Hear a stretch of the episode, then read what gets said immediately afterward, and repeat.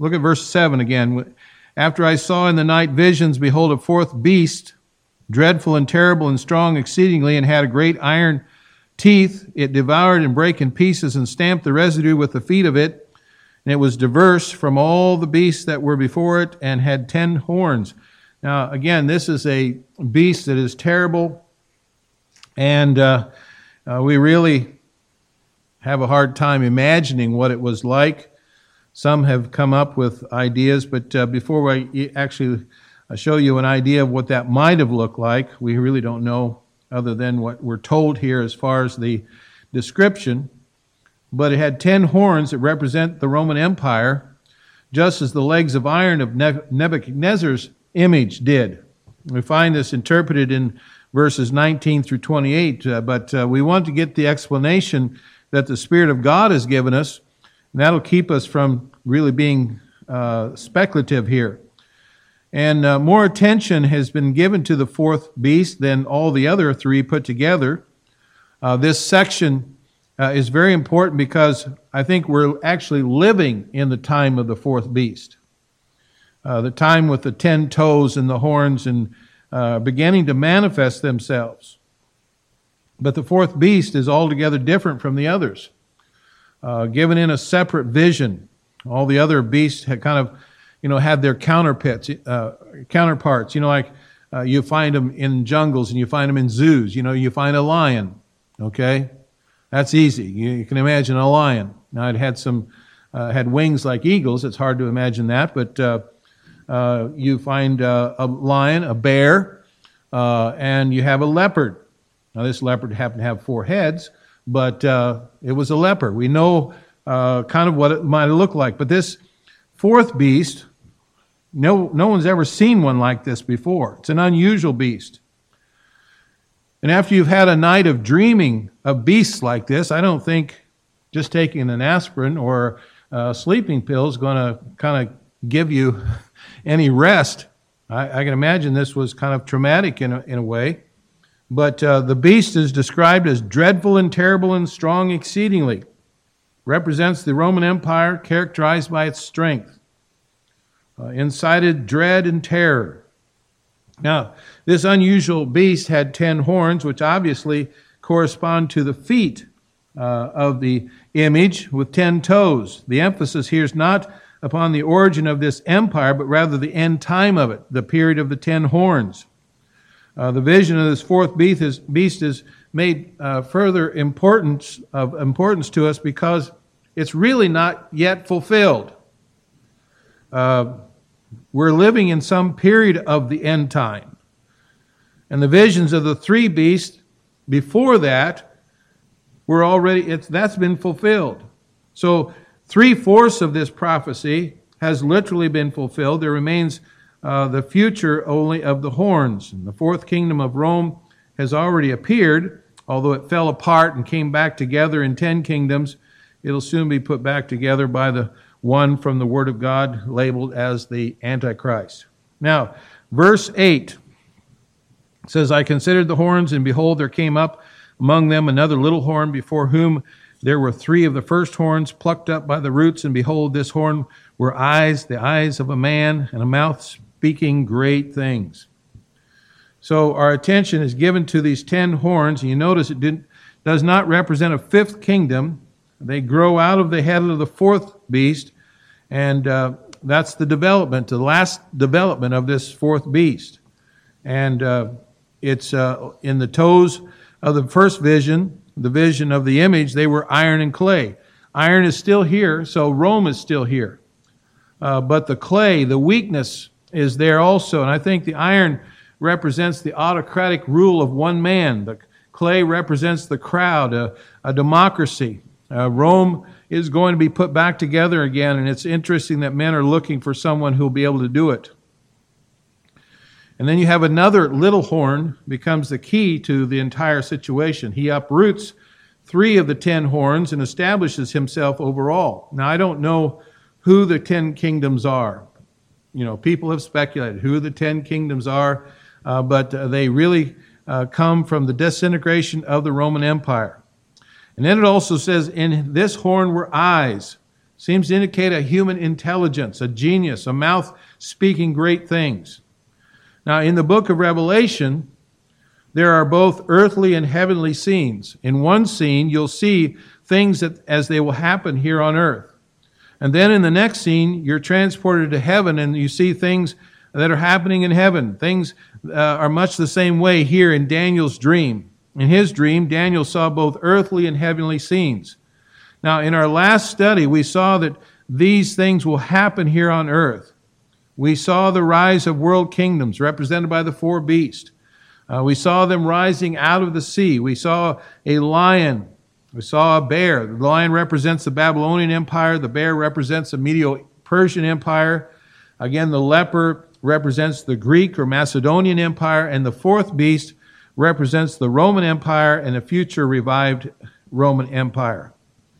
And so it kind of, these four beasts give us a panoramic view of world history, uh, things that they have and will have, uh, that have happened and will happen on the earth. So before us here in verses 9 and 10, we're taken to heaven and we see things that will happen in heaven. We're taken into the future and we see a solemn event that's yet to take place. In verse 9, Daniel says, I beheld uh, till the thrones were cast down. And we see in, uh, in later study, we'll see the kingdoms of this world will be replaced with a heavenly kingdom. Uh, in verses 13 and 14, we'll see how there'll come a day when the Lord Jesus will set up his kingdom on earth. And all this, the kingdoms of this world will be cast down.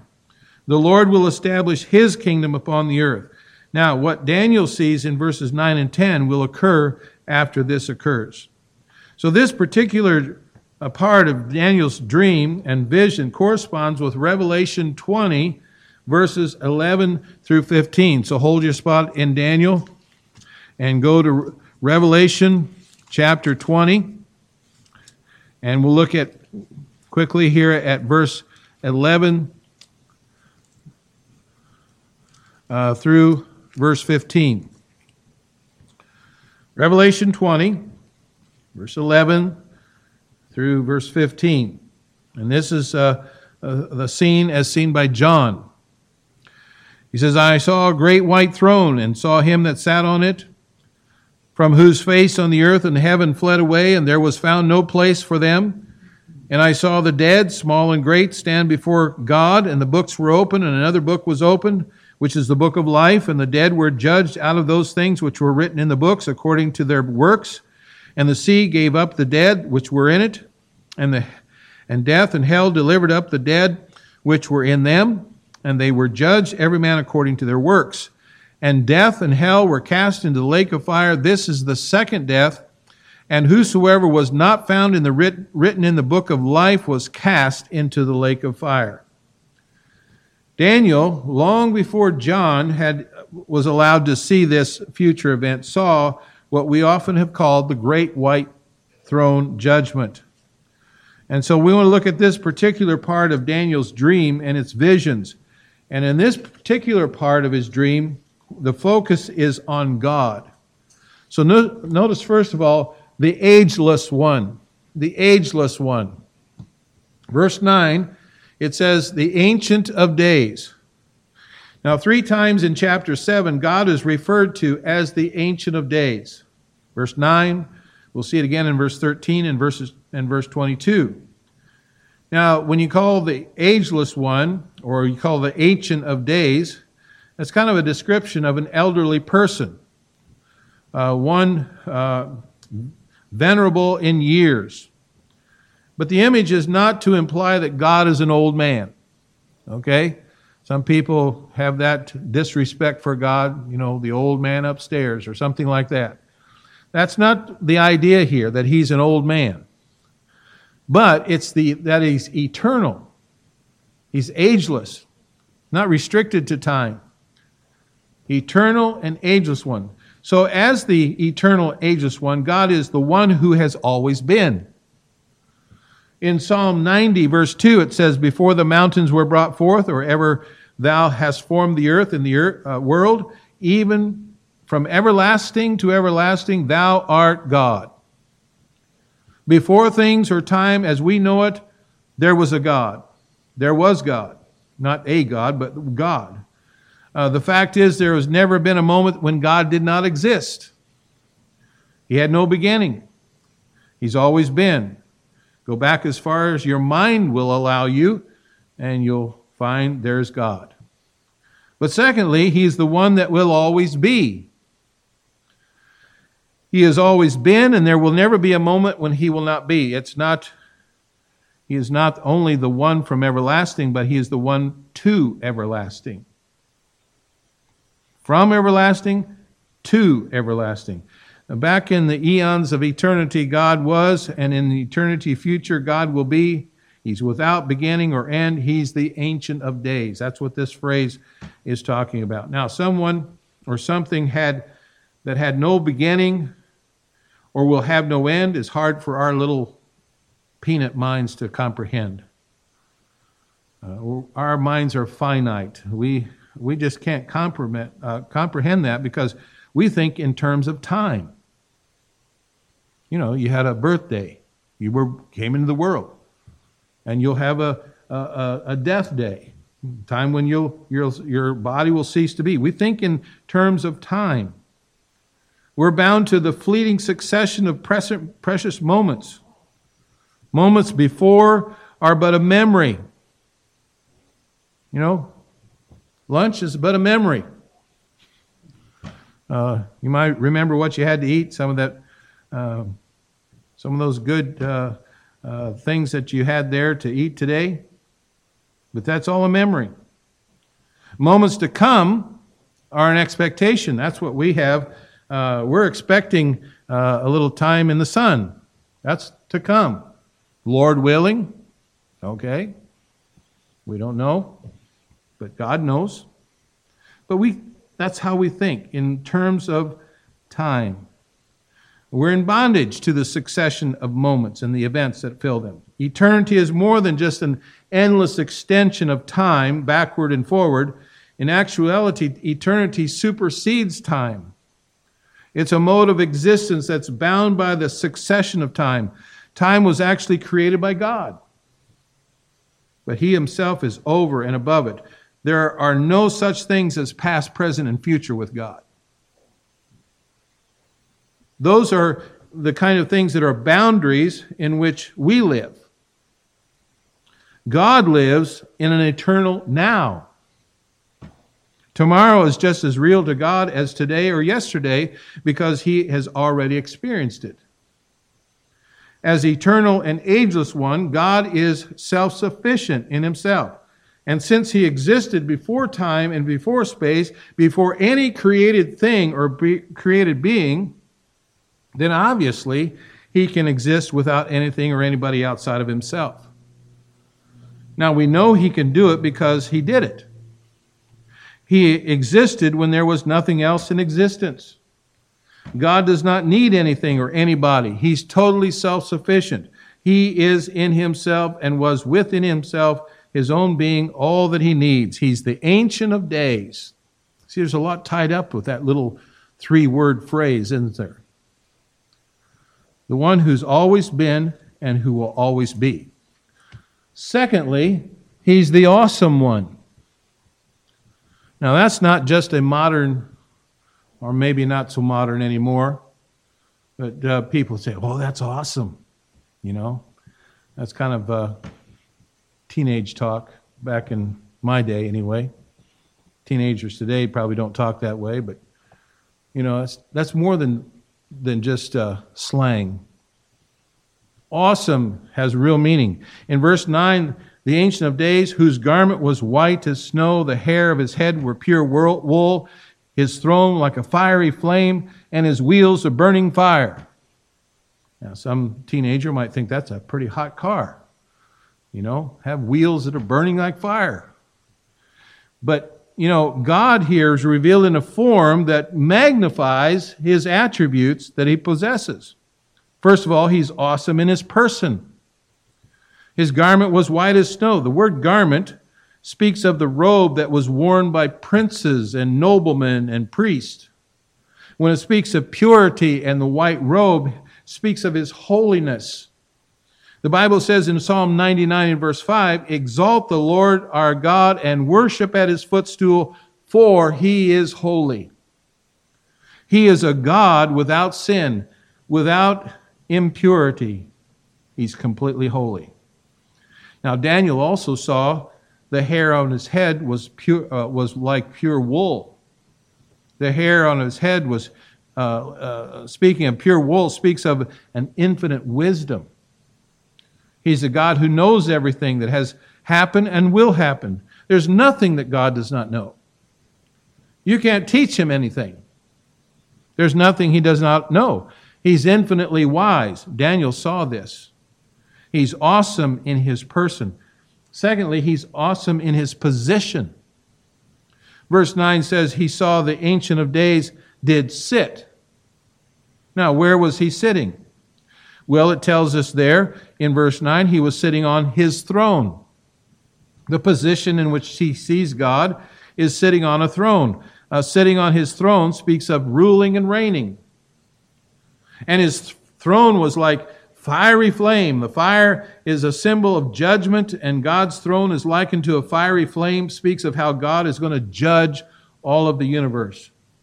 You know, the Bible says in Psalm 50 and verse 6 and the heavens shall declare his righteousness, for God is judge himself. It also tells us in Psalm 9 and verse 8, and he shall judge the world in righteousness, he shall minister judgment to the people in uprightness. The Lord sits on a throne in heaven as a judge and of all people and nations. Over in 2 Timothy 4 8, it declares he is the righteous judge. Daniel saw him awesome in his person he saw him awesome in his position. And then, thirdly, awesome in his providence. Now, here's where Daniel sees his wheels are burning fire. The wheel speaks of activity. It reminds us he's not just sitting on a throne, but he's administering the events of the universe and carrying out his eternal purposes. And as a burning fire, uh, God's plans and purposes are swiftly carried out when it's time uh, for them to be executed. Moses said in Exodus chapter 15 and verse 11, Who is like unto thee, O Lord, among the gods? Who is like thee, glorious in holiness, fearful in praises, doing wonders? God is an awesome person. Uh, there's none like him. And then, thirdly, God is the adjudicating one. Oh, there's a big word. Uh, now, you don't have to have gone to college to understand what adjudicating is, but uh, uh, some of you might need to look that one up sometime. But it's really one who passes sentence upon mankind, the one who passes sentence on the condemned. That's what adjudicating talks about. In fact, when Daniel sees him take a seat on his throne, he's taking the place of a judge. In verse 10, we read, A fiery stream issued and came forth from before him. The fiery stream is the judgment that is proceeding from him. It's all, uh, it also says in verse 10 that the judgment was set. So the vision that Daniel has is sitting on the throne as a judge, passing sentence upon those who failed to acknowledge Him as Lord. Now, if you know the Lord Jesus Christ as your Savior, you won't be there. Only those who have failed to acknowledge Him as Lord and Savior. And I said earlier, Daniel got a glimpse of the scene that's described as we read there in Revelation chapter 20 and verse 11, where it says it's the great white throne, it's the scene of judgment. And in Daniel's vision, he sees a multitude gathered round and before God. First of all, he sees the serving ones. Notice there, Daniel sees a thousand thousands. A thousand thousands. Try counting that sometime. A thousand thousands ministered unto him. Now, when it says thousand thousands, it's speaking of thousand of thousands. There are no doubt a myriad of angels that serve God. That's what the word ministered means, to serve. The Bible speaks of a large number of angels that serve God. Uh, the Bible says in Psalm 68, verse 17, the chariots of God were 20,000, even thousands of angels. The Lord is among them, as in Sinai, in the holy place. So around God's throne are innumerable hosts of angels that attend to God's every desire, offering continual praise and worship. They have one mission, one purpose, that is to serve God.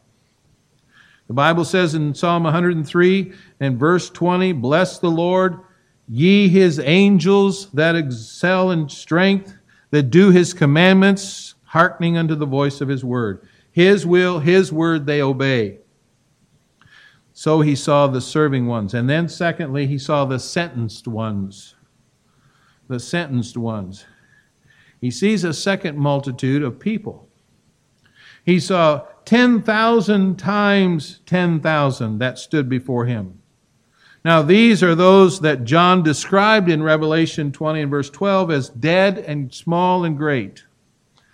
Uh, the multitude that Daniel and John saw are every lost person who has ever lived or will live. Those he saw standing before God are all who have rejected God's Son as their Savior. So there's coming an hour when every lost man and woman, every, every age, will stand before God. What a fearful moment that will be. Because in Revelation 20, verse 11, describes heaven and earth uh, uh, trying to flee God at that hour, but there's no place for them to hide. Thousands upon thousands will stand before God. All the infidels will be there. Every equal, evil dictator, your Hitlers, your Stalins will be there. All of your procrastinators will be there. You know, those who said, just a little bit longer, just a little bit later, then I'll give my life to the Lord. And it'll come a time when it's too late. And they will be there. Uh, they won't be able to say, I'll put it off till tomorrow. The religious crowd, the members of churches that never experienced the new birth, are among this number. All the good moral folks who thought they were so good and they didn't need the blood of Jesus Christ, they're going to be there. I think it's, uh, you can see this scene uh, by Daniel and John as one of the most terrifying, heart-rending scenes in the entire Bible. It's an hour when God will judge a Christless and Christ rejecting world and send them into the lake of fire where they'll spend eternity. Daniel described how the judgment, uh, the books will be opened. John described the same thing in Revelation 20 and verse 12. Now, perhaps John and, and Daniel saw different books. There was the book of life in which the names of every person that is saved. And on that day, God will open the book of life, revealing those who have uh, stand before Him are not in the book. Uh, they will understand why they're being sentenced, and they will be sentenced by the holy God for not accepting their son or his son as their savior. And there will be a second set of books, which will be a record of all their deeds. And on that day, God will bring those deeds uh, before them of every sin they've committed. You see, you can do one of two things with your sin. One, you can bring them to Jesus. He died to pay the penalty of your sin. And when you accept Christ as your Savior, you're putting your sins on Him and allowing Him to be your substitute. You're accepting His payment for your sins. And I once read a story of a wagon train which was crossing the western prairie. The wagon master saw a prairie fire that was quickly approaching, and he rode quickly to back to the back of the wagon train, and he set the grass on fire back there. And as the wind swept the fire, burning the grass behind them, he began to shout, Back up your wagons, back your, back your wagons. Because he knew that the fire would not burn where the fire had already burned. And so judgment cannot fall where judgment has already fallen. You see, God's judgment fell on the Lord Jesus Christ at Calvary's cross. And all who come to Jesus are sheltered from God's judgment that will fall upon mankind. You can accept Jesus' payment for sin, or you can pay for your own sin. So, what Daniel saw was those who pay for their own sin. What is the penalty for sin? Bible says in Romans 6:23 the wages of sin is death. The Bible is talking about eternal death, eternal separation from God. The Bible says in Revelation 20 verse 14 and 15 and death and hell were cast into the lake of fire. This is the second death and whosoever was not found in the book of life was cast into the lake of fire. Well, God is a God of love. God is a God of mercy and grace. He's offering salvation to all men, but there will be a day he'll take the seat as a judge. And the great question is will you stand before God at the great white throne, or will you stand already redeemed and saved? Saved by grace. Now, I'm glad I settled that question long, many years ago. And I hope you have too. And that's what Daniel is seeing here in this particular uh, dream. Let's uh, pray.